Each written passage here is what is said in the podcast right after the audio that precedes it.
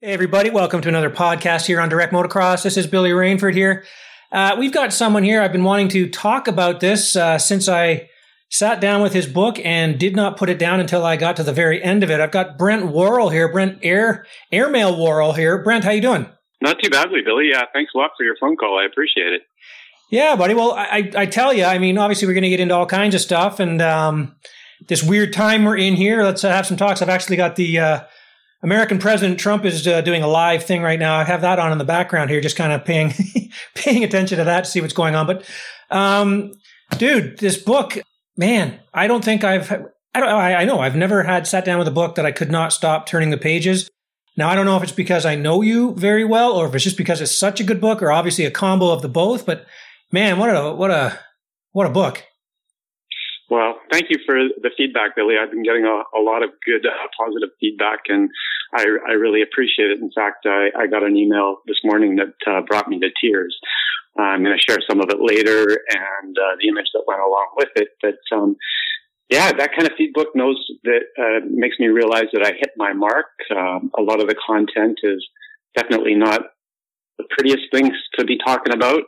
Uh, my life was pretty dysfunctional until I got back to what defined me as a human being, pretty much the sport of motocross. Um, it's all laid out in black and white in the story. And, um, yeah, I don't know what to say. Pretty overwhelming. I took two years to write. Uh, I submitted a 187,000 word manuscript. Hmm. I worked, uh, with a publishing team of five for nine months straight. And honest to God, it's a marathon I never thought I was going to see the finish line of.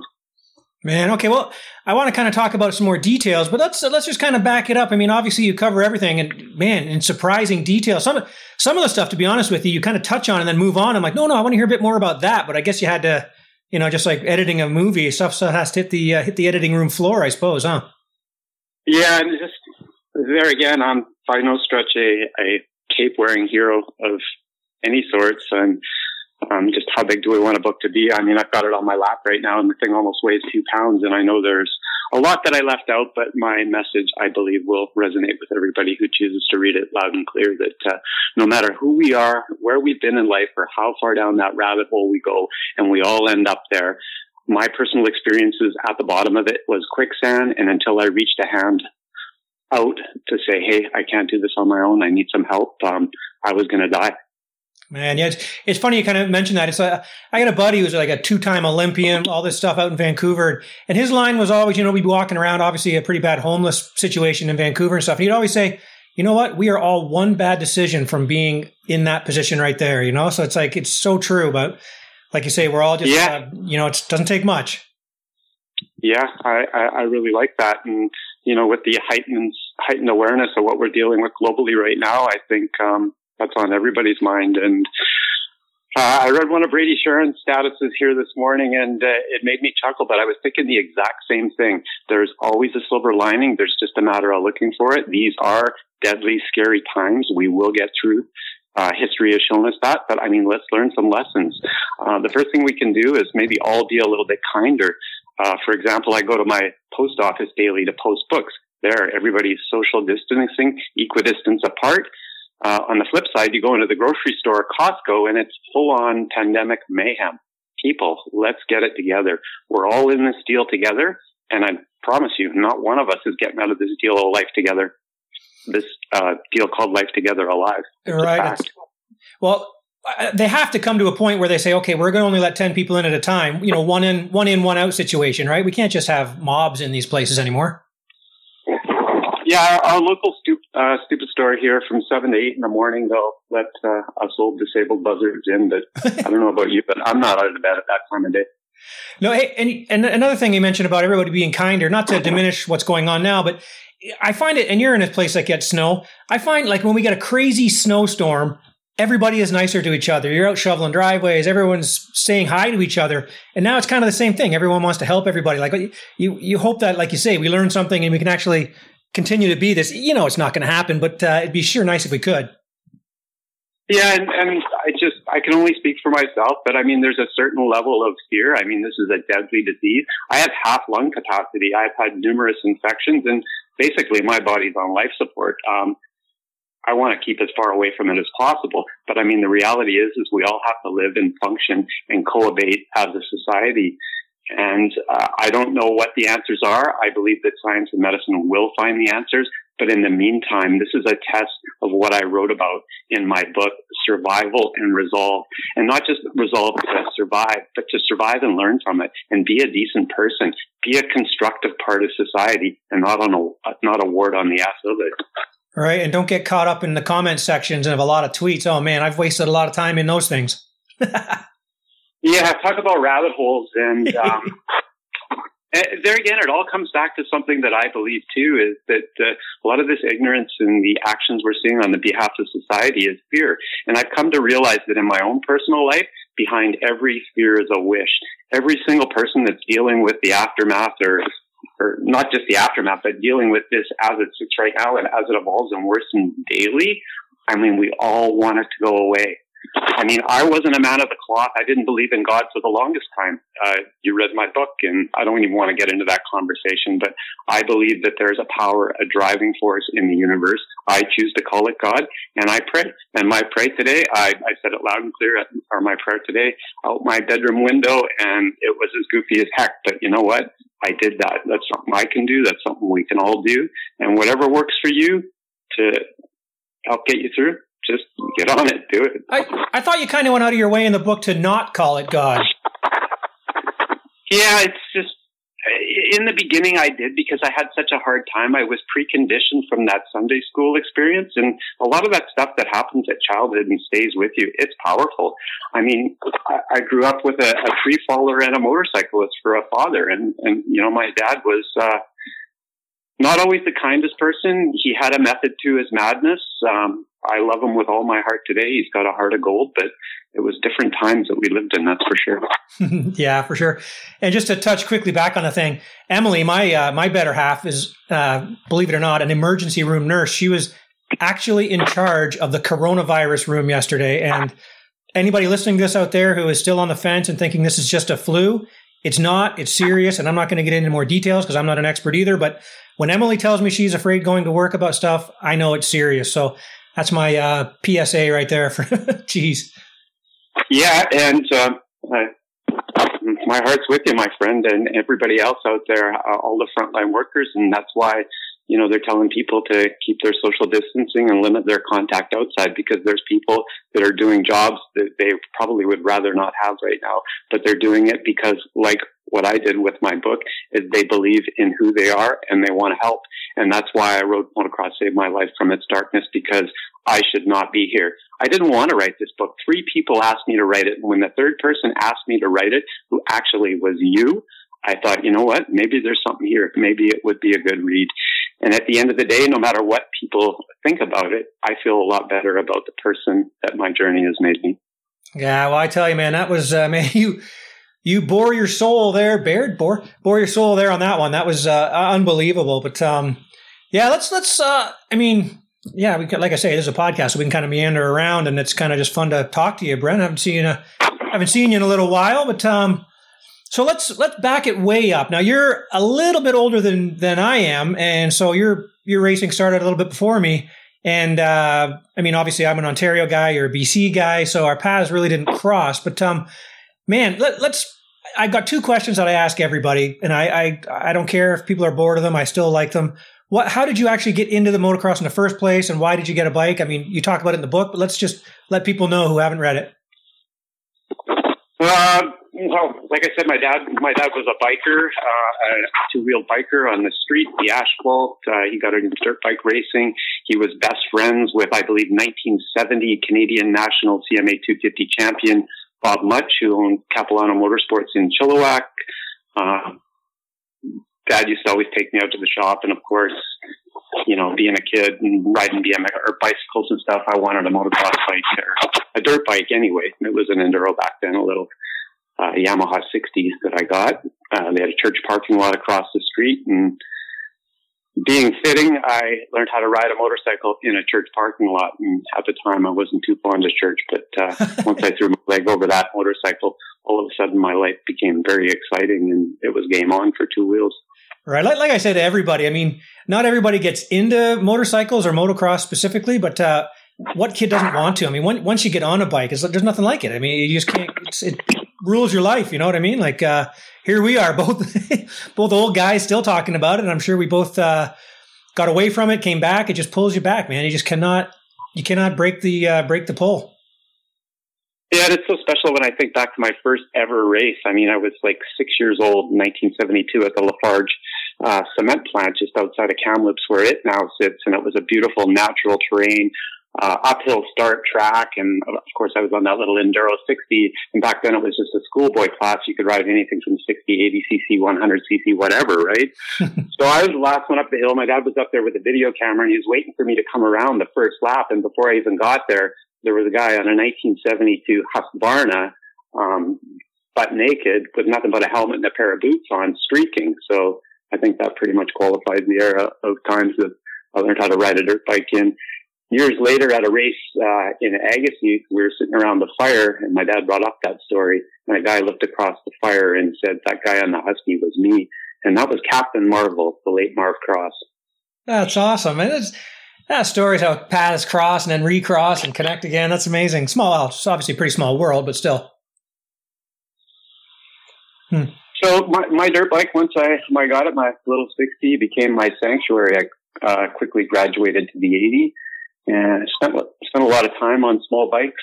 Worked through the ranks to the point where um, I won the national title in Quebec in 1980. It was a lot of fun to write about that story. A lot of those guys um, have moved on to other things. Some are still involved in the sport, and um, it was just a lot of fun to to write and connect the dots on my timeline, and as well as weave some pertinent events into uh, from our sport, as well as the historical world into my story to keep it interesting. I thought that was uh, good job there. Yeah, for sure. No, for sure. Now I got to ask you my second question before I dive into the some of the subjects a little bit more here. But uh, what did you pick as your? I mean, back in our day, I guess uh, if you had a Yamaha, they, they, came with a number one on them. But uh, what was your first race number, and uh, how come you picked it? Uh, my first race number, I believe, was four nine five, and that's what the the CMA sent out. Really, you just signed up? Uh, actually, you know what? No, my first number was forty three and on that Yamaha 60 and I wore a Montreal Canadiens jersey and I was never a Montreal fan. I was a Boston fan and Yeesh. I'm not sure why I wore the Montreal jersey. My mom probably told me to go to my drawer and pick my least favorite sweater or something like that because it was going to get dirty. Who is 43? Pardon my ignorance. Um, back then, I have no idea. I think, uh, a BC old timer by the name of Bill Fogg ran number 43. I think Wally Levy smiling right now. I think I nailed that one. okay. Um. All right, Brent. Well, man. Okay. So uh, the book. Okay, the book. One thing. I mean, would you?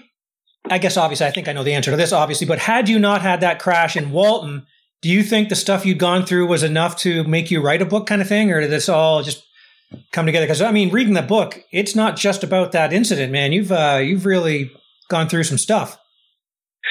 Yeah, and that's a really good point, Billy, and thanks for bringing it up. Um, motocross only saved my life from its darkness uh, as a result of making a decision about 10 years before my spinal cord injury to put the plug in the jug and start living life on life's terms and not self-medicating everything that you had uh, alluded to in the book because there was a lot of heavy shit that I had buried pretty deep. Yeah, no, I, at what, when you started writing this book, did you know you were going to go that deep and, uh, I mean, and bear it all like that? Or did that just kind of come as you kept writing? No, I, I did. And, um, you know, I was writing for MXP magazine, and when I shut everything down at the end of 2016 to write the book, I had no idea it was going to take two years to write. Um, but I, I wrote that letter and, and I meant it because I knew it was going to be a marathon and I didn't know what was going to happen. And honestly, based on my life's history, I had no idea that I was even going to succeed. I didn't know. I, I really didn't know. And that's a pretty scary situation to be in. But I committed daily. I was more determined and dedicated to doing this project than anything I've ever done in my life.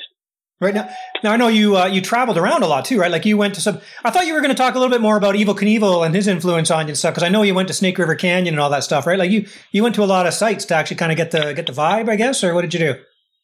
Yeah, uh, absolutely. The the first place we went was to Twin Falls, Idaho. It's about uh, 12 hours from here, where Evel 1974, September 8th, uh, attempted to jump the Snake River Canyon about half a mile across in that uh, X2 Sky Cycle, the Bob Truax built uh, steam powered rocket. That, let's be honest, that was ridiculous. well, may, maybe to you it was, but to uh, this eight year old at the time, it made perfect sense. Oh, and, no, I mean, I was watching it, but it was like, what? This isn't even a motor. What is he even doing? We're just firing a rocket across the across the chasm. Hey, you know what? Talk about different times. Watch some of the YouTube videos from that event, and to sit there on the top of that mound that uh, Gisela somehow miraculously pushed me to the top of was just absolutely awe-inspiring, incredible. I've been back twice since. I will say that probably the greatest toy of all time is the Evel Knievel wind up uh, motorcycle thing. Oh, absolutely. Uh, I got that for Christmas in, I believe, about 1975 or 1976. I was snooping around with my buddy in the crawl space one day and, and we found it. And it was just like, that was probably one of the coolest things. I've checked on eBay to try and find one today in any type of working condition, but forget it. Those things are an arm and a leg and my legs don't work. Yeah, I don't care what anybody says about anything, but uh, I will say Evel Knievel wind up toy, a big wheel, and uh, what was the other one I wanted to say? A big wheel, and I had three things I wanted to say that are the greatest things. The only three, oh, an Atari 2600. yeah, that, that, that's pretty much on point for sure. Maybe so, yeah, showing our age. Evel was, Evel was my first ever uh, two wheeled hero. And, you know, that never really went away. It never goes away. I mean, it, once it's in our blood, if you're like me, it's there for life. And, you know, I, I did the responsible thing, or, or so I thought. I settled down. I got a decent job at the city of Vancouver, and um, but there was always something missing in my life and I never ever really knew what it was. And once I got back on, on two wheels, all I wanted to do was fly. I wanted to be in the air. I went out to Barnhardville. I mean, it was scary. I hadn't been on a motorcycle for 25 years and I was hitting that freestyle jump, you know, doing, doing things like that. I just wanted to make up for everything that I felt I had missed on two wheels. And I got back onto the track uh, out at Whispering Pines there, went to a practice day, and one of the first guys I had seen, uh, saw there was Jim Small. Hadn't seen Jimmy for years, and he had a big smile on his face because a guy like me hasn't seen for years there on a two stroke, and mm-hmm. it was game on. I started racing in 2009, 2010. I won a BC championship uh, in the old guy class, albeit, but uh, put 30 year bookends on provincial titles is is a pretty cool feat in my mind. Oh man, yeah. I, th- I mean, yeah. You went. Uh, you might have gone a little too hard uh, when you came back, Brent. Uh, looking back. well, well. Sadly, that's the type of individual I've, I am, and I've, I've grown to accept that about myself. And it's just when I'm in, I'm all in, not just a little bit, all in. And when I wrote this book, I knew it was going to be all in.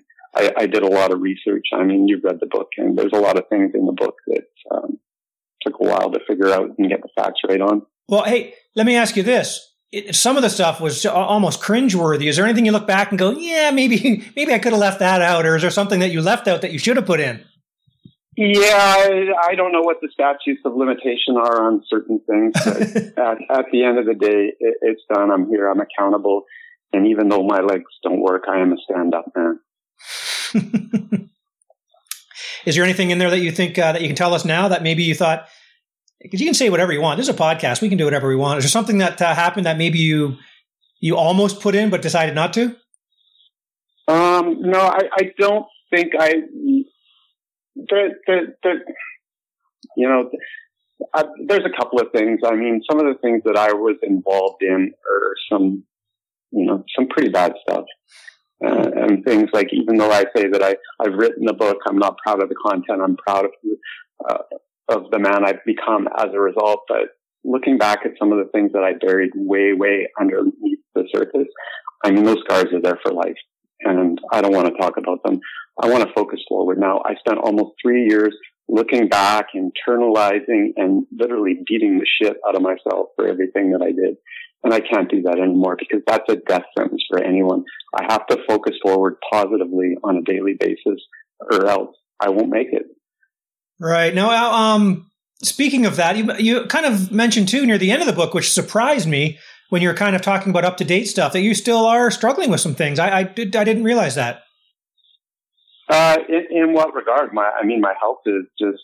Well, not that. I mean, obviously, you're with the obvious complications with what you're going through now, but maybe the alcohol kind of stuff and everything. You kind of sounded like you were at the end of the book. Kind of sounded like you still had a lot of work to do. Oh no, I, I haven't had a drink for. Um, after I got out of rehab, I, I wrote in the book how I, I left the spinal cord rehab.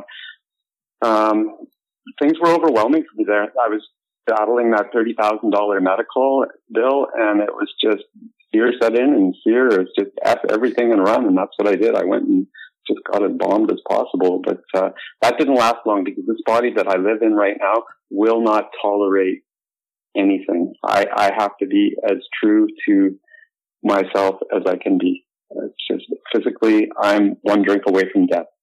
Alcohol is a poison to me.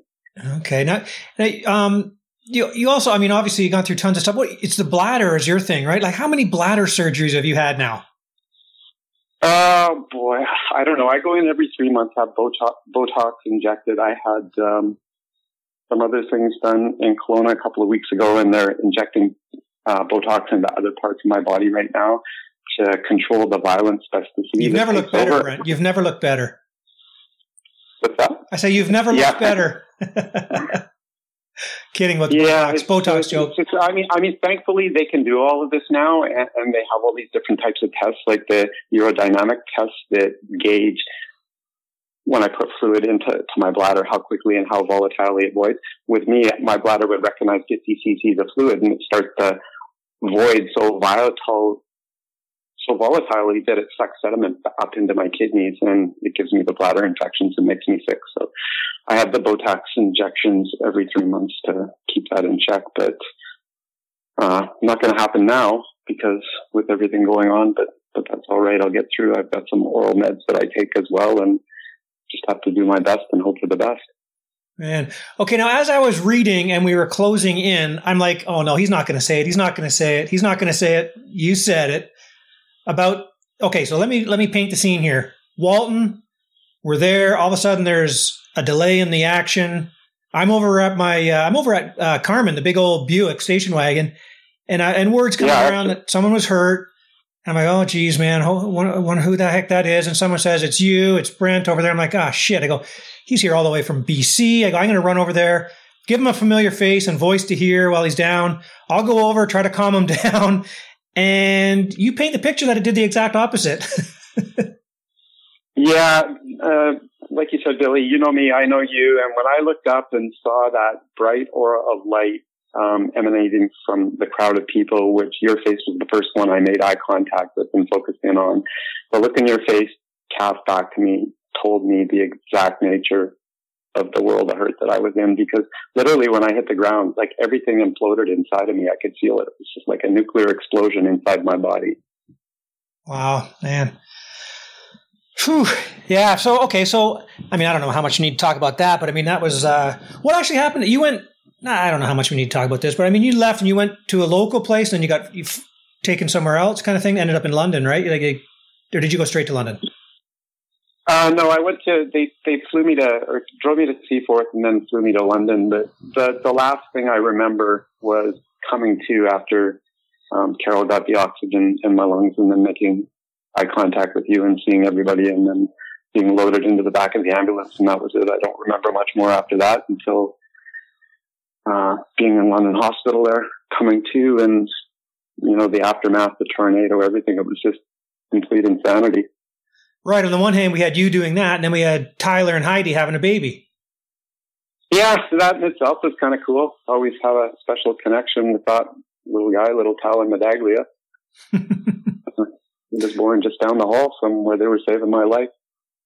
Now it's funny too, like uh, standing there and just watching Carol. I mean, I, I explained this to Emily, who obviously is in a similar field and everything. I just just I was amazed at how calm she stayed and how she ran everything. And Emily just kind of looked at me without missing a beat and said, "Yeah, that's what we do." And I'm like, "Yeah, but yeah, but I'm like, oh, I guess maybe that is what you do." But I was just so impressed with her. Yeah, and you know, let's face it, that jump they had built there, that triple step down at Walton was brand new, and there were some ruts, uh, ruts leading into it. And the head flagger that day was Mark Hosey, and let's give Mark some love too, because as soon as I hit that false neutral, I, I had enough time to say survive, survive, survive three times. And as soon as he saw me hit that neutral, he started waving that medical Red Cross flag like his life and mine depended on it. And Gisela just happened to be standing right there. There was a bunch of other people right there too. And Carol did like the 200 yard dash from where they were stationed a little bit further to the uh, southeast.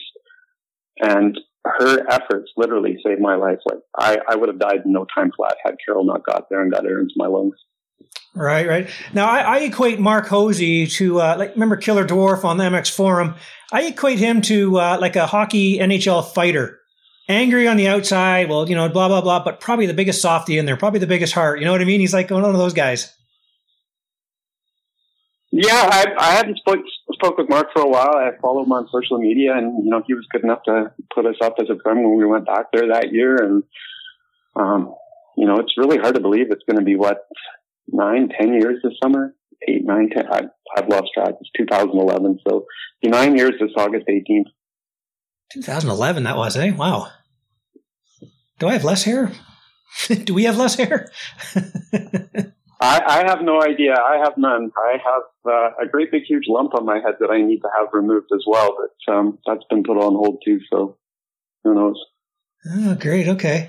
All right. So let's talk about uh, when someone wants to go about writing a book, uh, like a, an autobiography. How, how the heck do you go about it? I mean, you go through all these experiences. You just start writing, like you say, and then who goes over like who goes over all the all the stuff you put down? Well, it, it depends on, you know, how, how you do it, right? Like how I chose to do it. Like I literally researched everything myself. I found a publishing company, uh, the biggest one. In fact, I think the only one in Western Canada, self-publishing, biggest, biggest in North America, Friesen Press. And, you know, as I said, I had to write the manuscript and worked with a team of five. They basically made suggestions. A team of five at the publishing company? Pardon me? Team of five at the publishing company? No, it's called Friesen Press. Okay, the, okay. So the, a team with those guys. Yes. Gotcha. Yeah, so I just I went through everything and worked over everything they sent me. But before before I even hired the publishing company, I wrote the 187,000 word manuscript, and I figured out how to do it on my own. And be it right or wrong, it's the way I did it. And I think one of the things that I kept coming back to was writing in all five senses. Oh yeah, as to, as to engage the reader and not try and bore the reader. So I think I hit my mark there. But there again, this is my story, and I only see what I see. So to get feedback from others is it's very helpful. Yeah, I thought you did a good job on. Uh, you know, you read some books and it's nothing but color and flowery and description. I thought you walked a good line between describing what you were seeing around you how, with without being too, you know, it wasn't Shakespeare. You know what I mean? Like it was it was good. You got the point, and you painted the picture nicely, and you just kept moving forward. I thought I thought you did a good balance there. And the other thing too is, at the end of the day, I really wanted to give back to our sport. Like to me, this is it, it's it's not a gift to me. Yeah, it's cool that I did it. It feels good, and it feels good to be able to share my story in hopes that others don't have to, you know, be in a position where they want to take their own life like I was often. Um, but to give something back to our sport, um, motocross. You know, I talk about the stick and ball sports and ice hockey, which was a big part of my life, but nothing really did the same thing for me as motocross did. And our sport, I mean, even with out what's going on right now, it's in trouble. Like, I mean, let's face it, there was 41 450s to qualify for the Daytona Supercross.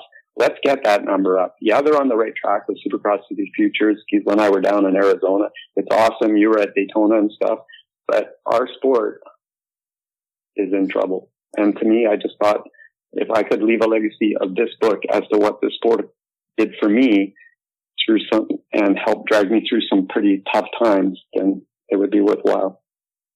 Right. Now, I, I'll tell you through obviously knowing you and then your uh, Canadian Moto Show, your you know your podcast that you that you did there before. Uh, I read every word in your voice. It was kind of funny. I, I every time I put the book down, I go, "Yeah, I did it again." I just read that whole thing in your voice. It was kind of funny.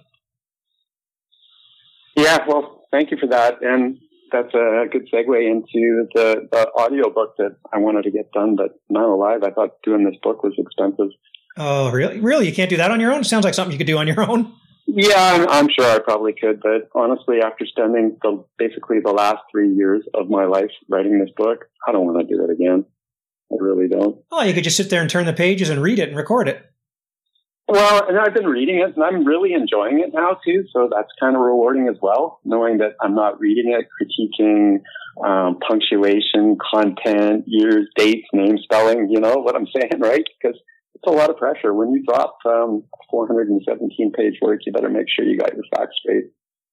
Yeah, I was going to say too, like what I, I, know, like obviously it must drive people nuts who write songs and they become a hit and they're like, oh, I wish I hadn't said that one word or said that that way. Do you, when you're reading it, like you say, you're not really critiquing it, but there's got to be some stuff you're reading, go, ah, oh, man, why didn't I say this or how come I said it like that? Well, yeah, getting back to what I was saying about giving something back to our sport is I w- wanted to write it in a voice that somebody who picked up the book that wasn't involved in motocross or didn't know anything about motocross might be intrigued and want to know more about motocross. And one of the guys on the team that I worked with at Friesen Press said, you know what, Brent? I never knew a thing about motocross before I read your book. Now that I've read it, I truly believe it's going to save somebody's life. And I now want to go to a motocross race. Hmm. That put a smile on my face.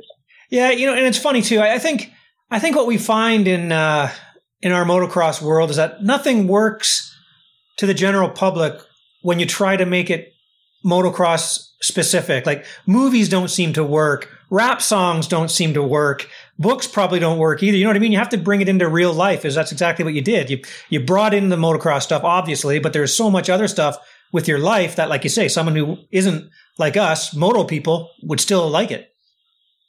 Yeah. yeah. And, and that's why I'm just working as hard as I can to, you know, try and you know, drum up some interest for my story within my own core of friends, of course, and outside it. I mean, Gisela and I have been quite busy. We've been to a couple of schools. I'm so proud that my book is now in a few different high schools in different areas. I went into one elementary school here after the book was released and, and gave a talk at the human book and different things like that. But unfortunately, with the way of the world right now and social distancing and everything like that, it's, uh, almost looking like there's going to be another six months to a year on hold for, for this cowboy, but that's all right. If it's for a greater good, I'm down with it. Well, look, you've got nothing better to do now than to read your book out loud and record it. yeah, that, that, that may happen. One of the things I've learned throughout this whole process and journey is never to say never. It's, it's, it's crazy. This thing called life. Oh, all right. Now, uh, what else was I going to ask you there? I just had, uh, what about anybody approach you? I mean, this might be the story, a motocross story that works as a screenplay. Any, uh, any interest in that or you throwing that around? Um, no, I mean, I, am just a, a, small guy. Like I said, I'm not a cape wearing hero by any stretch of the imagination. I feel very grateful. I'm deeply indebted to the sport of motocross, people like yourself who work tirelessly through thick and thin, like you're doing right now, to keep content generated, to keep people focused on other things, things that they enjoy, like the sport of motocross and other things. But I mean, who knows? It's, you know, I believe in the butterfly effect, the ripple effect, you name it. It's, um, who knows? Anything's possible. Nice. Okay. All right. So what, um, so what have you got going on right now? I mean, obviously, where's Gisela? Is Gisela at work or is Gisela at home? No, and um, yeah, people, if you'd be so kind, the books right now at Amazon.ca about 32% off, and every other platform. I was on Barnes and Noble last night. They've got the book reduced.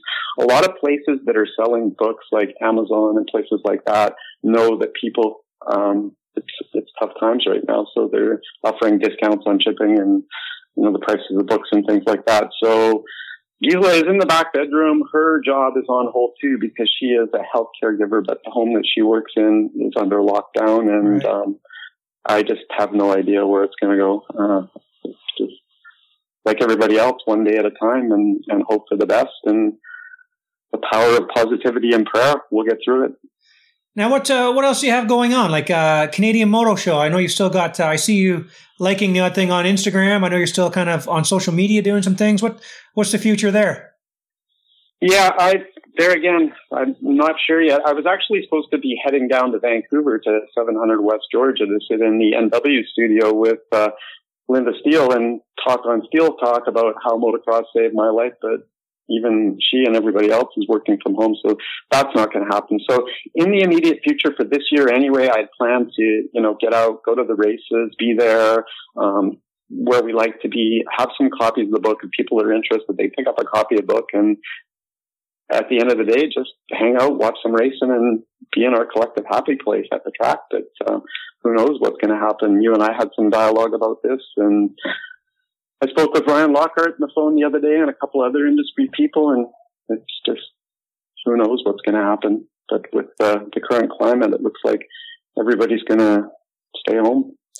Yeah, I mean the fact that Hangtown just got canceled, and that's you know that's that's after our would be first round of arena cross. So I mean that's kind of got everybody uh, a little on edge. Of course, I had a brief talk with Justin Thompson a couple of night, nights ago. Actually, pretty late at night. We were texting back and forth and stuff, but uh, he's still staying positive, and obviously he's got to wait to make the final decision. He can't. Uh, can't cancel when you know you know I guess they've obviously got a uh, he says he's got an A B and C plan uh, for how to go forward with all this stuff. He's also got some pretty good big big news coming up. So he says he wants to kind of, you know, release some pretty big news once a week coming up, which uh, it all sounds pretty positive. But that is assuming we can actually get to the racing. So that's going to be the uh, that's going to be the stumbling block right there, obviously. Yeah, and just you know, the first thing I I think of is when I see guys riding their bikes and stuff at tracks, and is like if I fall off and bust a collarbone or a wrist or something like that, no, I got to go to the hospital. I'm just like, oh my god, I just uh, now, again, I'm part of the healthcare problem and not the solution. So it's a real fine line. But at the end of the day, you know, life goes on.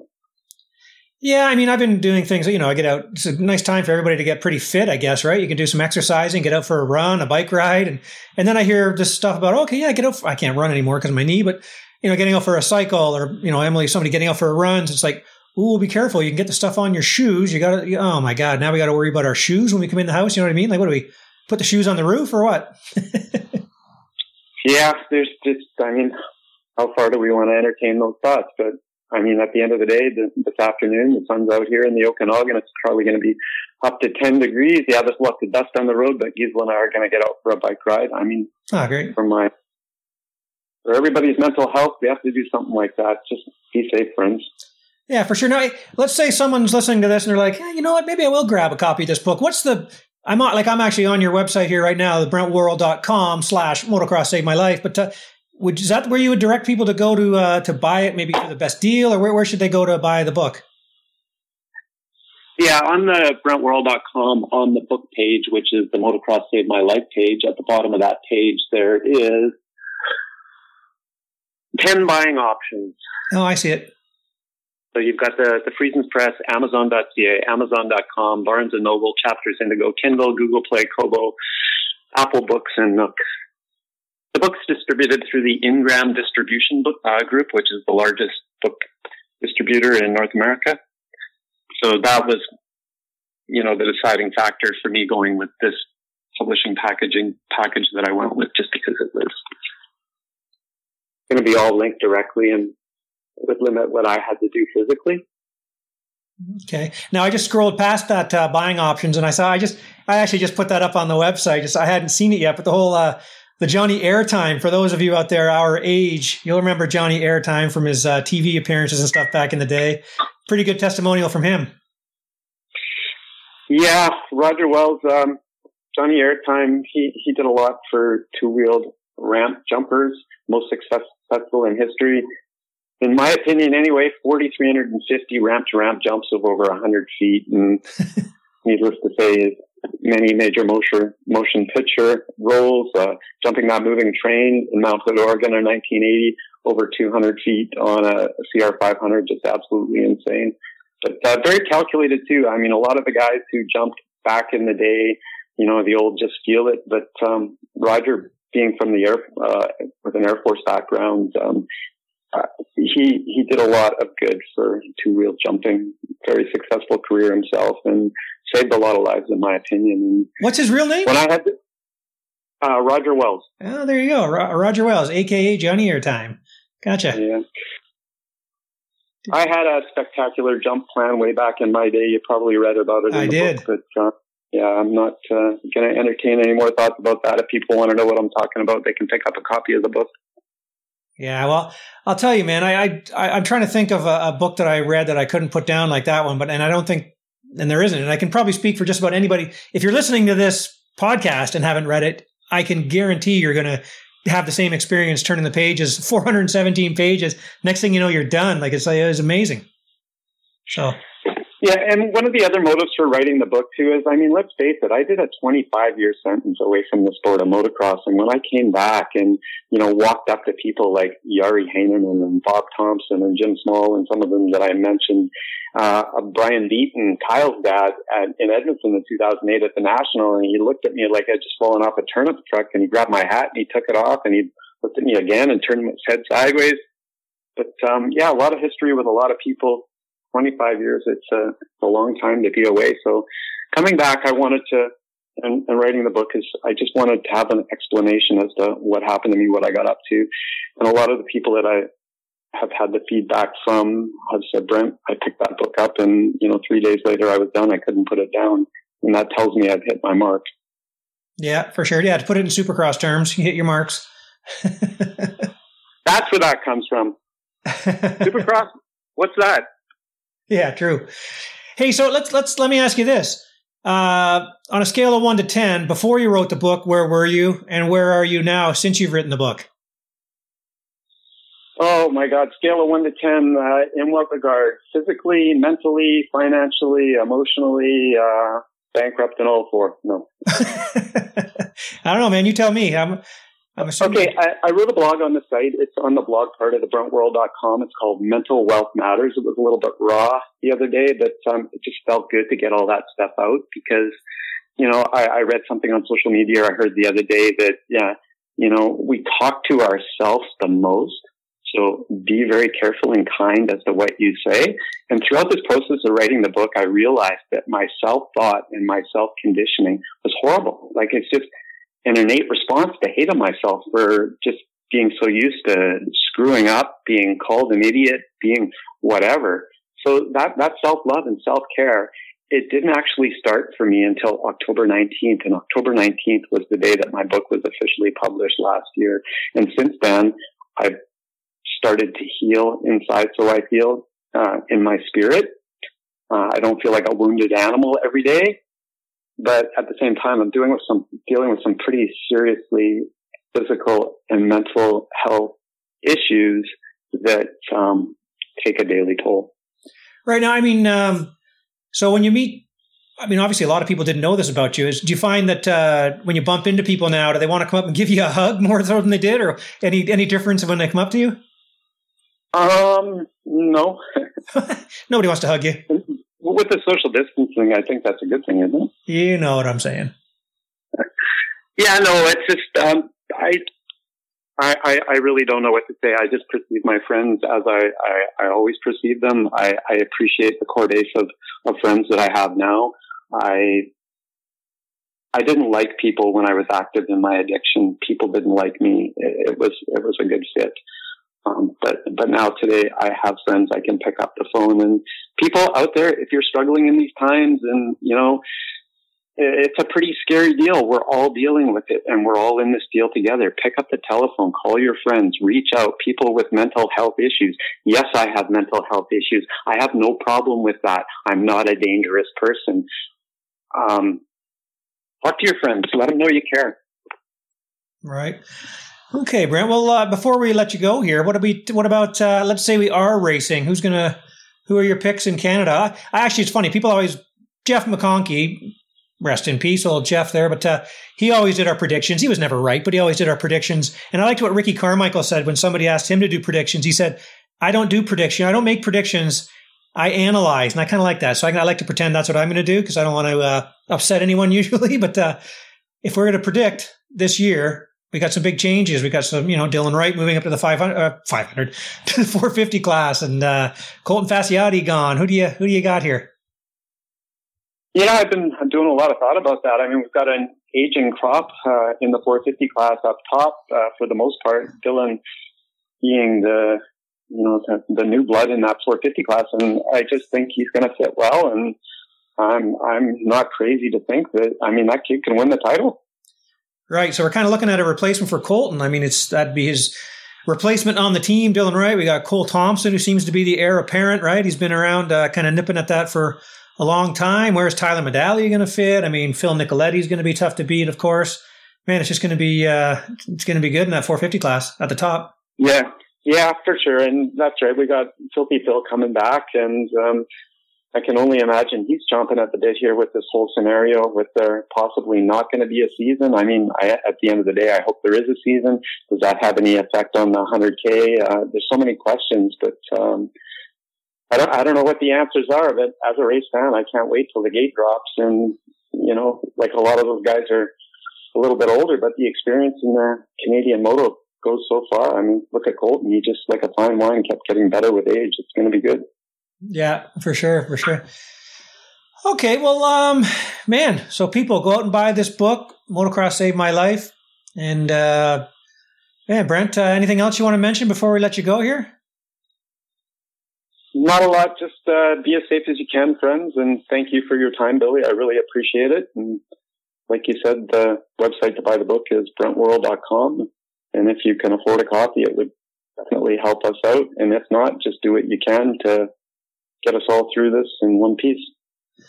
All right, buddy. Well, hey, man, great to uh, great to hear that you're doing well, and uh, hopefully you can keep selling some books, pay the mortgage, and uh, we'll see you. Hopefully, if we get racing out west, hopefully we'll see you at Calgary or Kamloops, certainly, or wherever.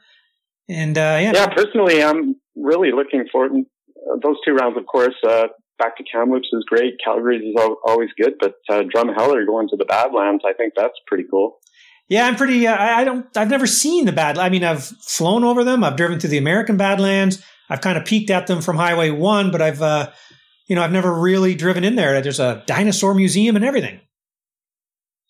Yeah. So, I mean, who knows what it's going to shake down like scheduling, but um, let's just hope for the best. All right, Brent. Well, again, say hi to Giza. Uh, you're certainly your better half, and uh, appreciate your time today. Well, thanks, Bill. I really appreciate your time and do your best to be safe, and we'll talk soon. All right. Thank you very much, Brent. We'll talk to you soon. See you, man. Bye-bye. Bye.